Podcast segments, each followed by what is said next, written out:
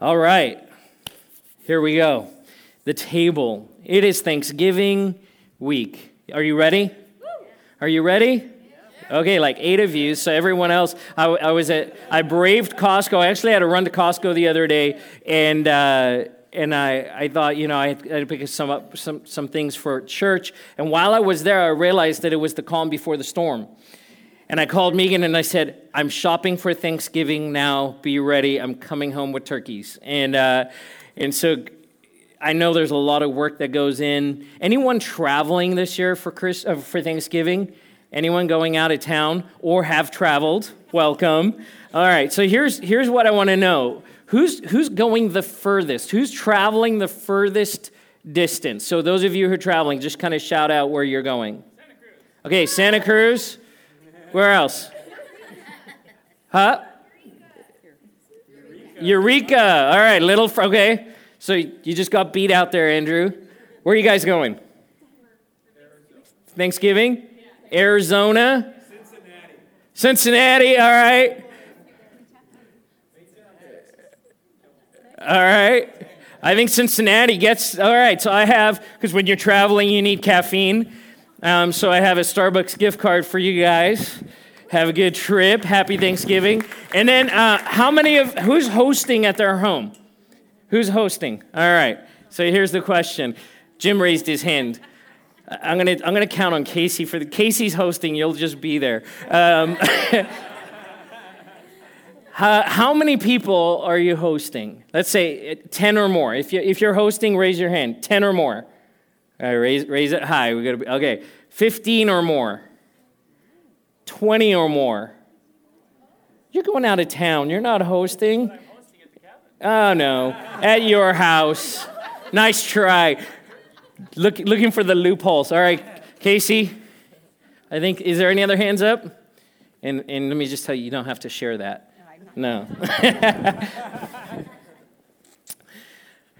the table. You know, I, I think we get to Thanksgiving and it's this, you know, in a couple of ways, it's like, here it is again, right? Anyone feeling like, I can't believe it's Thanksgiving this week?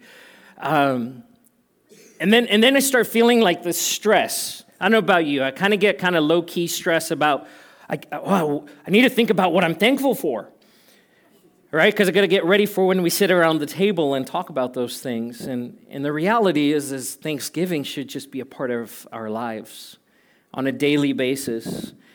That this week is more than just a head nod to the Lord. Be like, hey, thanks, right? And, and we can kind of treat it that way. In fact, I think something we can do is we can miss the Lord in the midst of the celebration. It can become about the stuff or stuffing.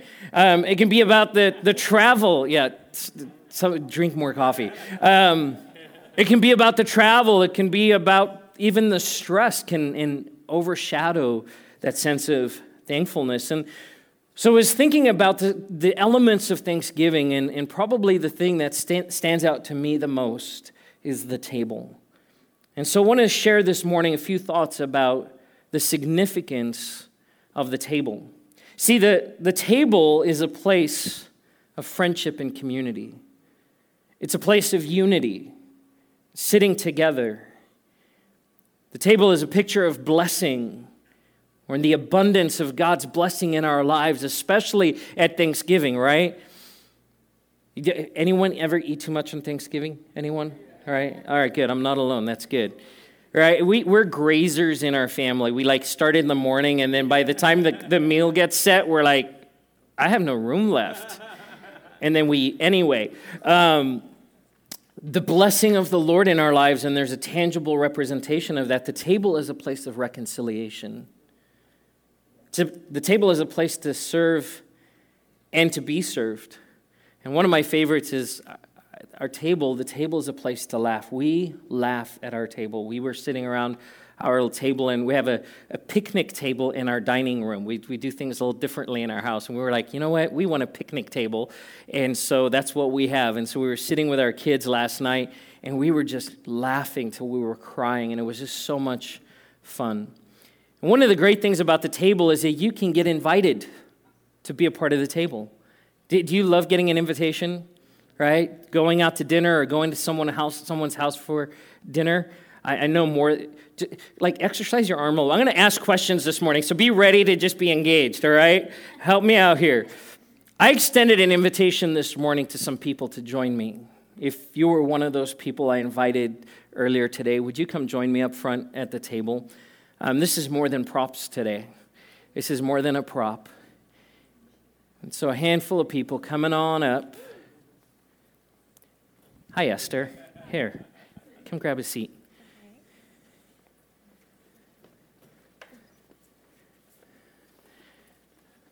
So here's kind of the neat thing none of them knew that the other had been asked. And uh, I'll just kind of get this out of the way. It's a little bit awkward to do this in front of the whole church on a Sunday morning. Um, here's what I'm going to ask you guys to do. As much as possible, just kind of forget that they're even here. Would you guys just kind of turn to the table? And uh, I'm going to keep talking, just ignore me. Um, if you guys don't know someone at the table, would you go ahead and just introduce yourselves. Don't feel like you have to be quiet. They can, you guys can all hear me, right? And uh, so, so here's a group of people that don't really, they may know each other, they might know, know each other. And uh, there we go. Um, so cool. There's men, there's women, there's young and younger. Hey, like how I did that? Um, and they're a group of people who are being served this morning by their pastor, and it's just, just water. And I tell you, one of the things that's maybe a little awkward is when you sit around a table and, and it's an empty table, and you're kind of wondering, well, this is, this is different. I've never done this in church before. Um, but one of the things about the table is that when we introduce food, all of a sudden there's a connection because we all got to eat. Amen? Amen? All right, now to start thinking about lunch. I invite our servers to come up. We actually have food for you guys this morning. So forget about them. You guys just turn. You have your moment here. Um, no fried turkey, uh, but the, these are gonna. These guys are gonna serve you. So here's here. I'm gonna keep talking. You guys just do your thing. Get some food. You can put some food on your plates uh, and just kind of hang out. And you guys can eat. Don't right. We already prayed, so you're, you're good to go. Here's the thing. The, forget about us. You turn over, you talk over there. You guys enjoy. Here's the amazing thing is you can set a table in a sanctuary in front of a group of people, and yeah, for a minute it's going to feel awkward. We introduce some food into the mix, and it, and it starts feeling less awkward. You can forget, yeah, these people are watching me. This is fun. I'm, I'm enjoying it. You're like, are you feeling, uh, why didn't I get an invitation? I wanted an invitation. All right. This is so awkward. I'm not a distraction. Here go. Grab a seat.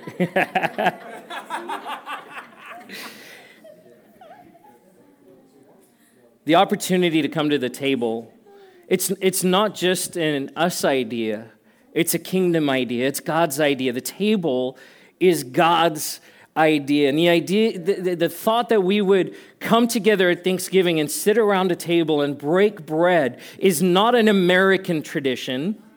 It's a biblical tradition. It is a kingdom of God tradition. And we need to not miss the importance and the depth of what the table is. I love, I love just hearing, isn't that great?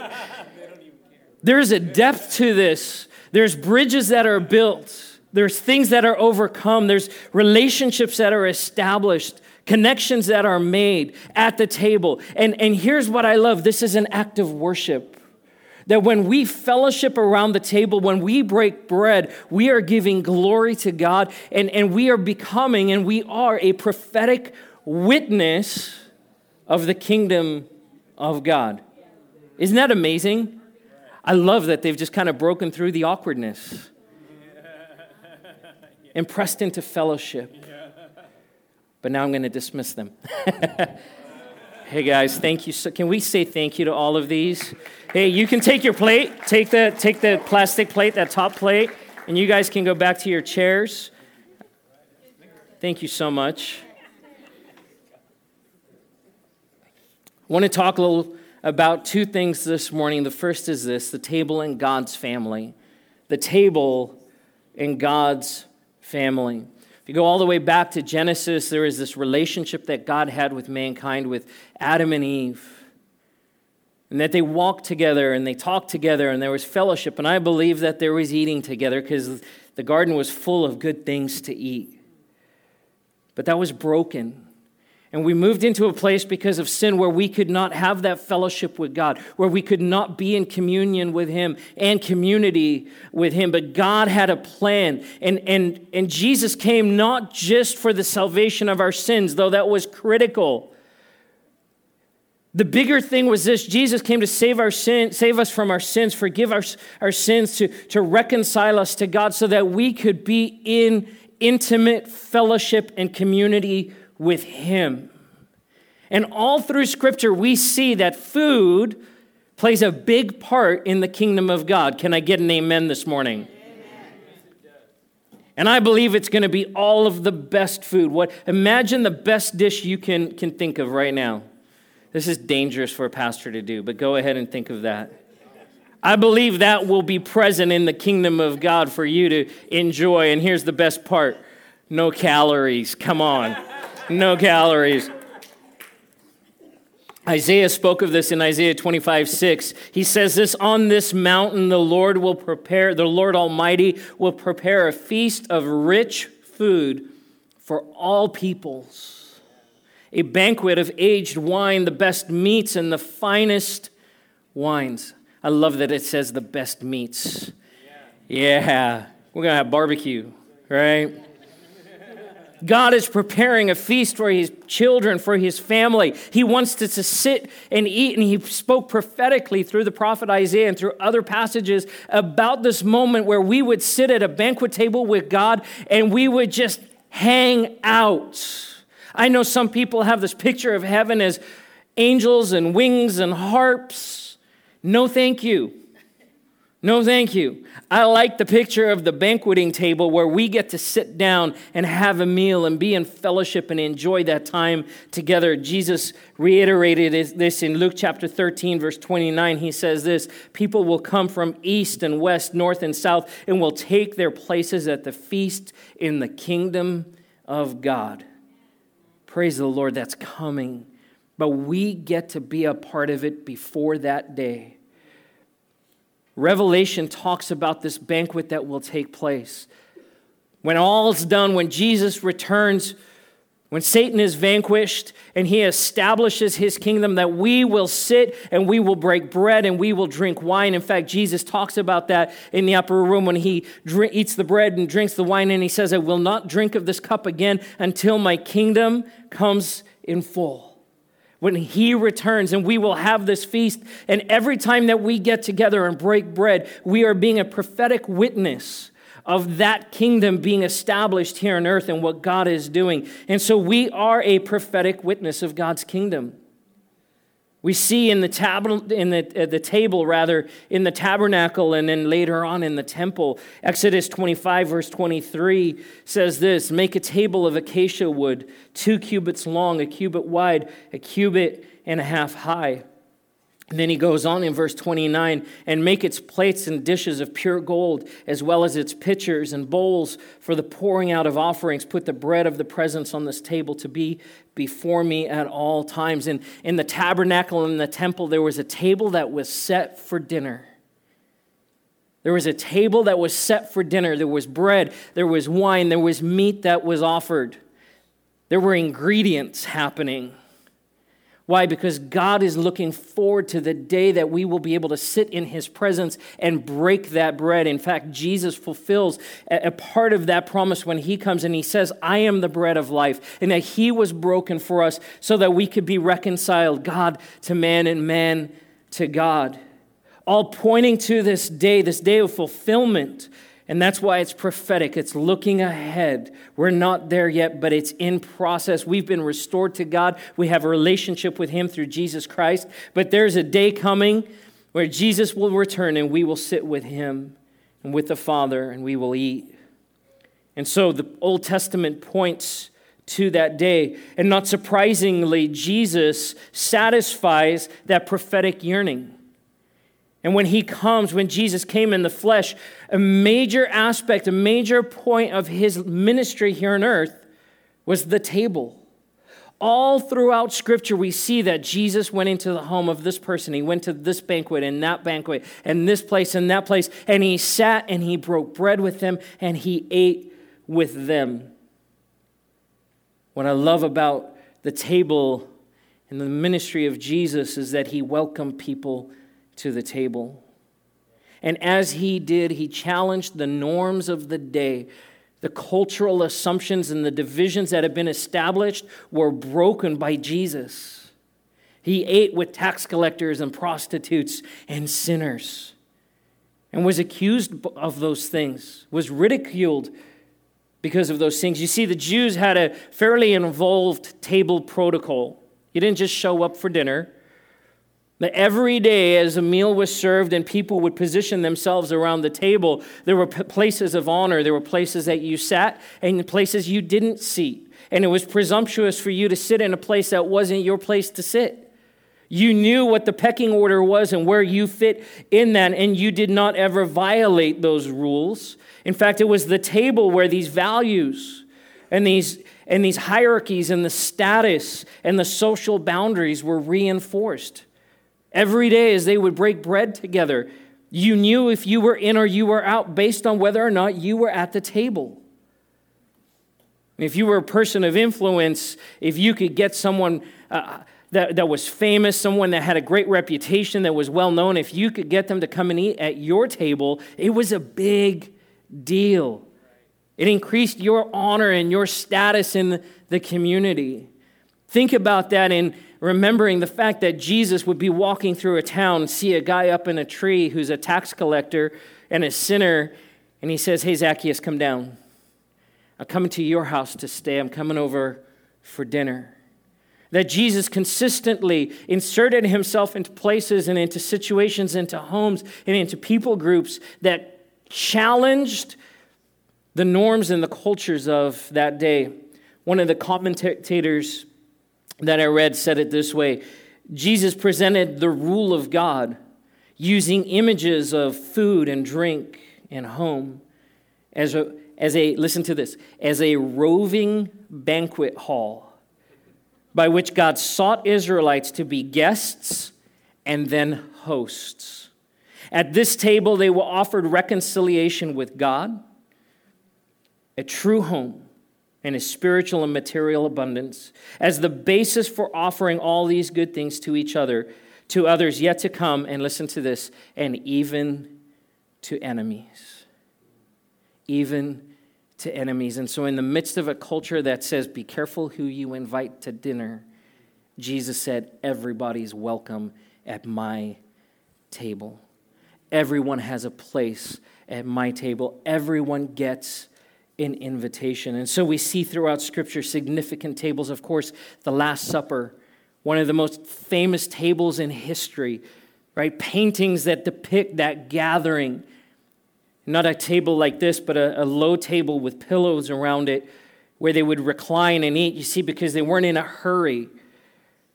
Meals didn't, weren't, weren't something to rush through, they were something to be savored and enjoyed. And so they would spend time reclining with each other and eating slowly, right? How many of you, your mom told you, chew your food properly, right? Wasn't a big deal for them because they savored what they were eating and they took their time. There was a feast and a banquet at the wedding in Cana where Jesus turns the water into wine. Jesus goes to Zacchaeus' house. He was a tax collector. Tells us that Jesus ate at the house of a Pharisee. Wait a minute, didn't the Pharisees oppose him? Yet Jesus goes into the house of a Pharisee. And in fact, it's in this Pharisee that the woman with the alabaster jar comes and cries and washes his feet with her hair and then anoints his feet, and everyone in the room challenges. In fact, uh, the Pharisee says to the people around him, if he knew who she was, she wouldn't, he wouldn't let her touch him. There's a wall that exists there, and Jesus is violating the wall. And, and so Jesus says to him, Simon, I have something I want to tell you. And he says, suppose two people had debts, one really high, large, huge, and the other one a small one, and, and those two debts were forgiven. Which person do you think would be more thankful? And of course, Simon says, Well, it's the one with the greater debt. And he says, You've judged correctly. And then he turns to the woman and he says, Daughter, your sins are forgiven. Go in peace. Jesus modeling in the midst of a culture that rejected women, that rejected people who made bad decisions with their life. She was a prostitute. She didn't belong. She had no honor. She brought no honor to that home. And kind of wonder how did she get in? in the first place. Yet here she was, and Jesus didn't reject her.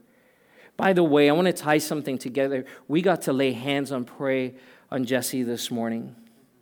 I, I love that we're part of a denomination and a movement that licenses and ordains women in ministry because there are those that don't.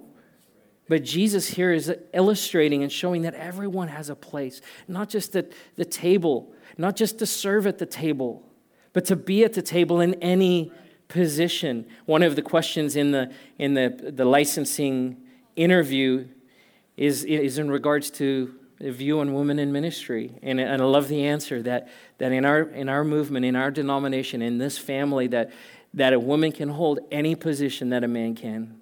There's nothing that's off the table. Jesus reinforced that everywhere he went. He invited people in that the culture said they don't belong, they don't have a place. He goes to Matthew's house, also a tax collector, and then that guy actually becomes one of his disciples. He says, Follow me. He goes into the house of Simon the leper. Simon the leper, this man you don't associate with people, even if he had been healed, which he was. But even if you have that stigma, you guys know what I'm talking about. Oh, I know the way you used to be. I want to hang out with you. Jesus goes into the house of Simon the leper, and of course, we know that he goes to the house of Lazarus, Mary, Martha, and Mary, a favorite place for him to go and be and to sit with that family. The table was an important part of the life and ministry of Jesus. Can I tell you this morning? you are always welcome at his table. You are always welcome at his table. And I'll extend that to this congregation. You are always, always welcome here. You are always welcome. It doesn't matter what you're going through, it doesn't matter what kind of mistakes you've made or you think you've made, because there's a difference. It doesn't matter if you feel high or low. Well, I don't want to go to church because I don't know if I can put on a smile today. Then come to church and don't smile. It's okay. Don't feel like you got to make you got to fake it. Jesus says that there's always place for you at his table, that nothing can separate you from the love of God that is in Jesus Christ. There's two amazing stories in scripture that illustrate this. I can't share both. I'll mention them both. The prodigal son, of course, we know, the father whose son leaves and rejects him, and when he comes back is restored. The other is the story of a man named Mephib- Mephibosheth. Yeah, Mephibosheth. I'm going to drink more water. He was the grandson of King Saul. King Saul, who hated David and tried to kill him. He was the son of Jonathan, David's best friend. And we see in 2 Samuel chapter 9, uh, Jesus, rather, David, King David is talking to his officials and he says, Listen, is there anyone left of the house of Saul that I could bless? Is there anyone left of the house and the lineage of the man who take, tried to take my life because I want to bless him? And so someone says, Yes, there's a crippled man named M. We're going to call him M. 2 Samuel 9:10 You and your sons this is David speaking to him he says you and your sons are to farm the land for him bring in the crops this is the servant of Mephibosheth man I'm having a hard time with that today so your master's grandson may be provided for and M grandson of your master will always eat listen to that at my table.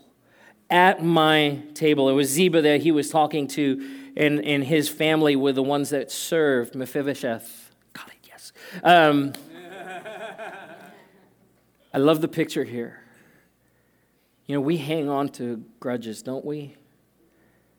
Here's this man, King David, who's saying, Listen, Saul did me wrong, but I want to be a blessing to his offspring. I want to be a blessing to his family. And he finds Mephibosheth, brings him and his household in, and he says, Listen, everything in my kingdom, everything in my house belongs to you, gives him land, provides for him. Remember, he's a cripple as well. His feet are broken and, and he's not able to walk, which in that culture, when you're broken, you don't belong at the table. And David says, You will always have a place at my table. We're broken. We have brokenness and we make mistakes. And sometimes it's not even our mistakes. Maybe it's the mistakes of generations before. Maybe, maybe there's things that have happened in your lineage and your heritage in your extended family that you feel like have tainted you or have made you untouchable, and that God would say to you, I don't see those things. You have a place at my table. You are always welcome. You are always welcome to sit, to partake, to be a part. I'm getting a little bit of a ringing up here, guys. I don't know if we can. Revelation chapter 3, verse 20 says this Here I am, I stand at the door and I knock. If anyone hears my voice and opens the door, I will come in and eat with that person and they with me. I grew up hearing this passage and, and was used in relation to evangelism, right? The, the Lord is knocking at the door of your heart and you need to let him in. What we miss, though, is the fact that, that, that the revelation that's being given to John here, this message is actually being given to the church. It's been given to the church. That there is a part of us that can say to Jesus, you know what, hey, I'll, I'll praise you on Sunday morning, but honestly, you, I don't, I'm not really giving you place in my life.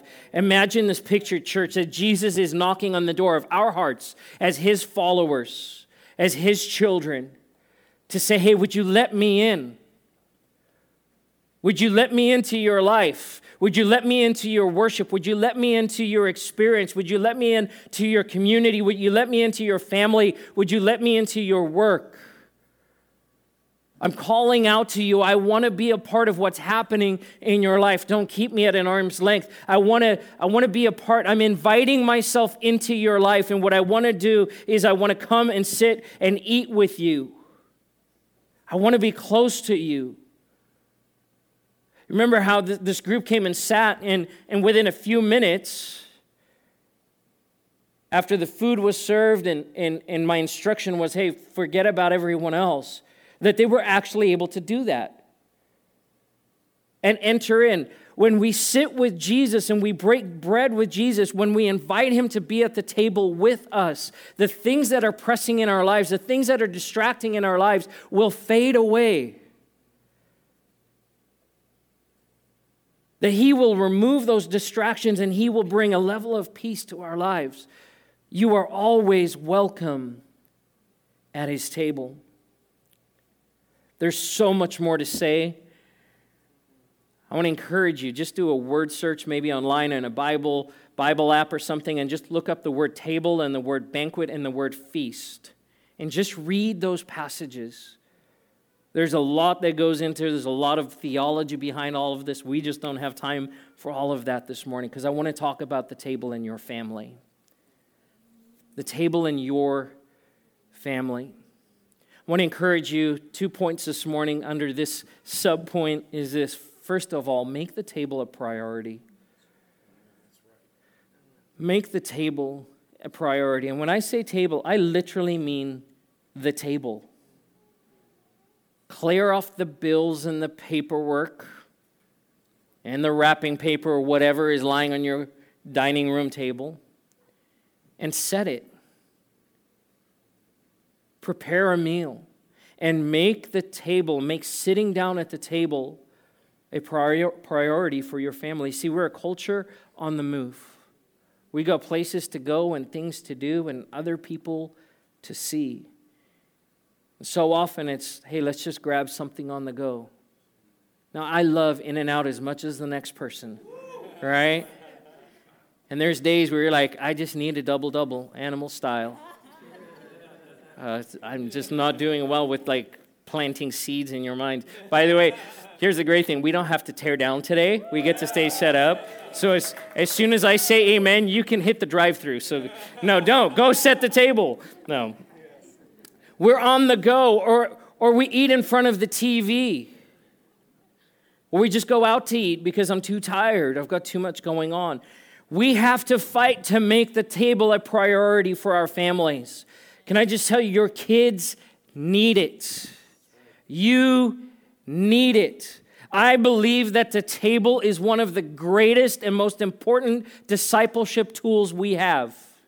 That when we ignore the table, what essentially what we're saying is, I don't really value as much as I should discipling my spouse, my children, and anyone else who would come and sit at my table. And that might sound a little heavy handed because that's exactly what I mean it to sound like.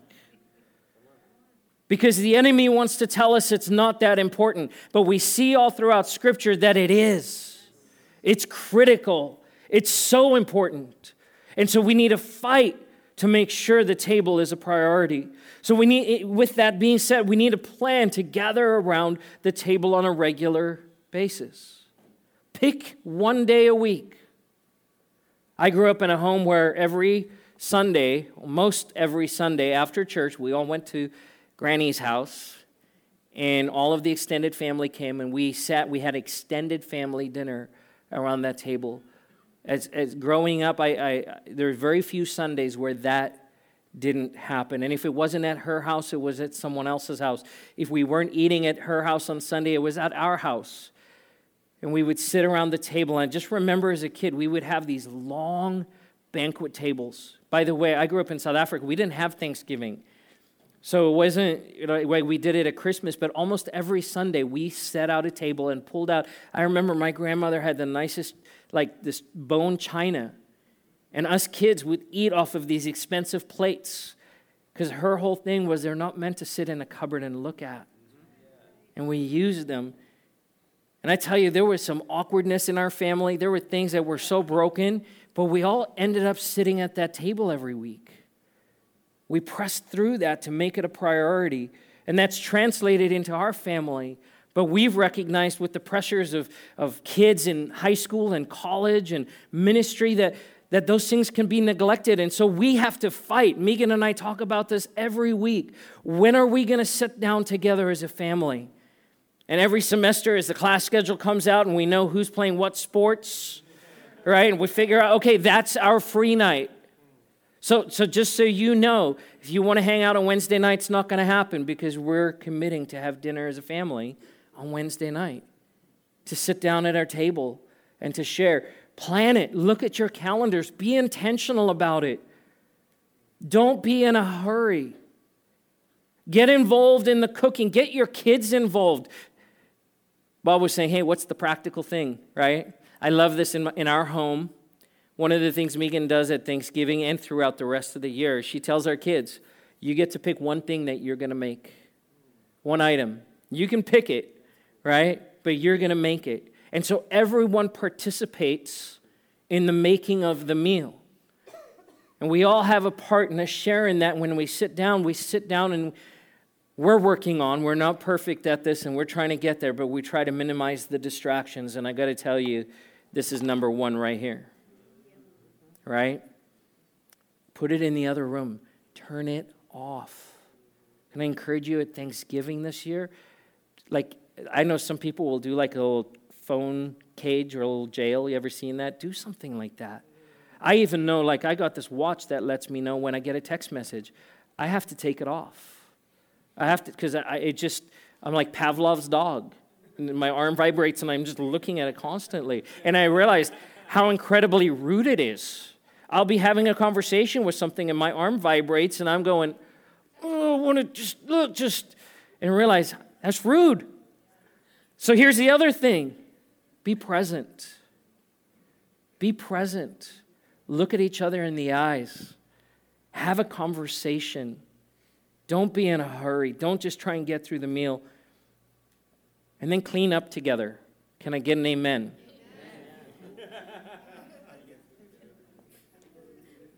I just became the favorite pastor in the world.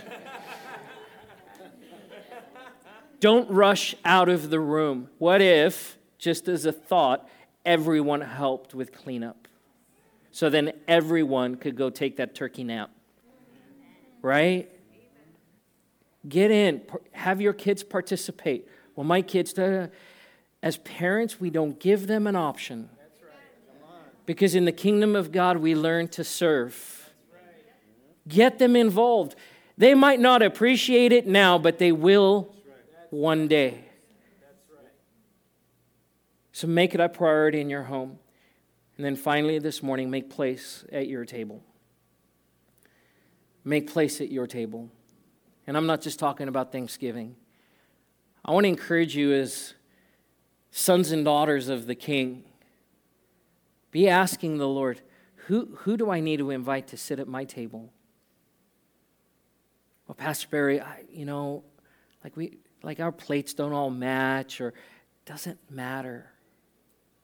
I'm not the greatest cook. Doesn't matter. We see beyond those things. It's the invitation that matters. That we would say, God, I want to be a representation of your kingdom, a prophetic witness of your kingdom by opening place at my table. Now, it's easy just to invite the people we already know. I want to stretch this next year. I want to encourage you. Maybe once a month, think about a family at church, someone that you've met. Megan and I, we, there's some couples that we've met through being in the football booster club. And, and guess, here's the thing they don't go to church. And you know what we've not done? Is just say, hey, go to our church. what we've said is, hey, come join us at our home. Love to cook you a steak right? Not you, Jacques. No, I'm just kidding. just kidding.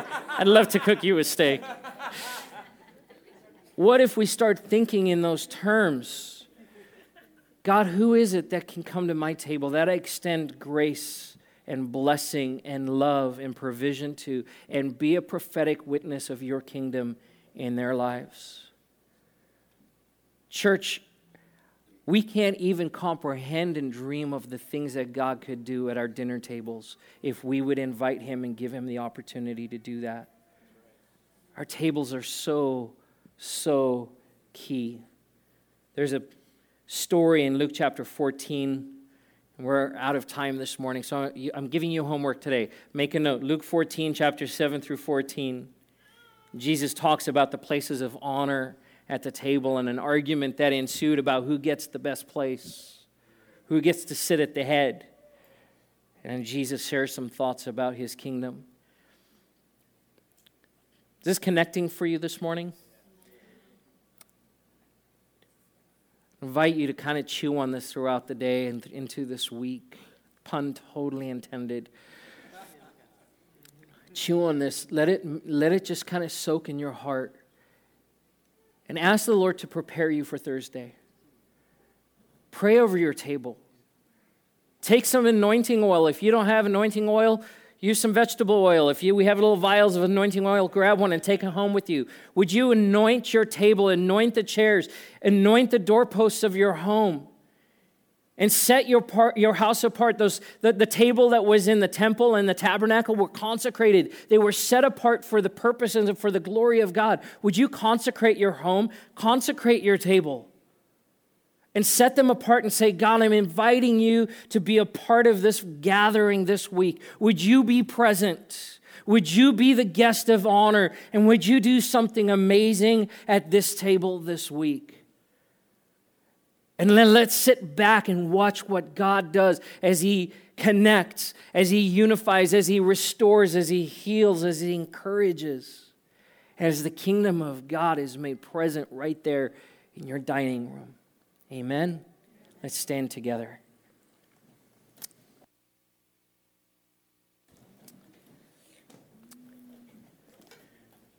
So, Lord, we open our hearts to you. We thank you that we have a place at the table, that we are never turned away.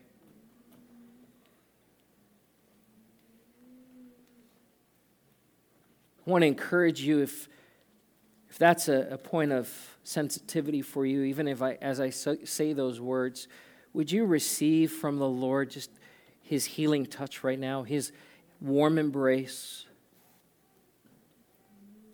You are not unwelcome. You are most welcome in the arms of the King. God, as we prepare this week, as we give thanks, as we travel or host or go to someone else's house, God, that you would be present in our celebration. Jesus, that you would show up as we welcome you. And Lord, that this would be a thanksgiving like no other. I pray that there would be testimonies of reconciliation that would come out of this week. I pray, Lord, that relationships that have been strained would find peace. God, we lift to you those, Lord, where the holidays, for, for whom the holidays are a difficult time of the year because of loss, because of separation, Lord, because of whatever. God, we pray your peace in each one of those hearts and those circumstances. I pray that everyone who is hurting, Lord, would be surrounded by so many who would bring care and love. And Jesus, this morning we give you thanks. Can you just say thank you to Jesus? Thank you, Lord. Thank you for making a way for us to have access to that table. And Jesus, we look forward to the day where we will sit at the great banquet table in your kingdom and share with each other men and women, boys and girls from the north, the south, the east, and the west. We give you praise in your name. Amen. Let's close together with worship.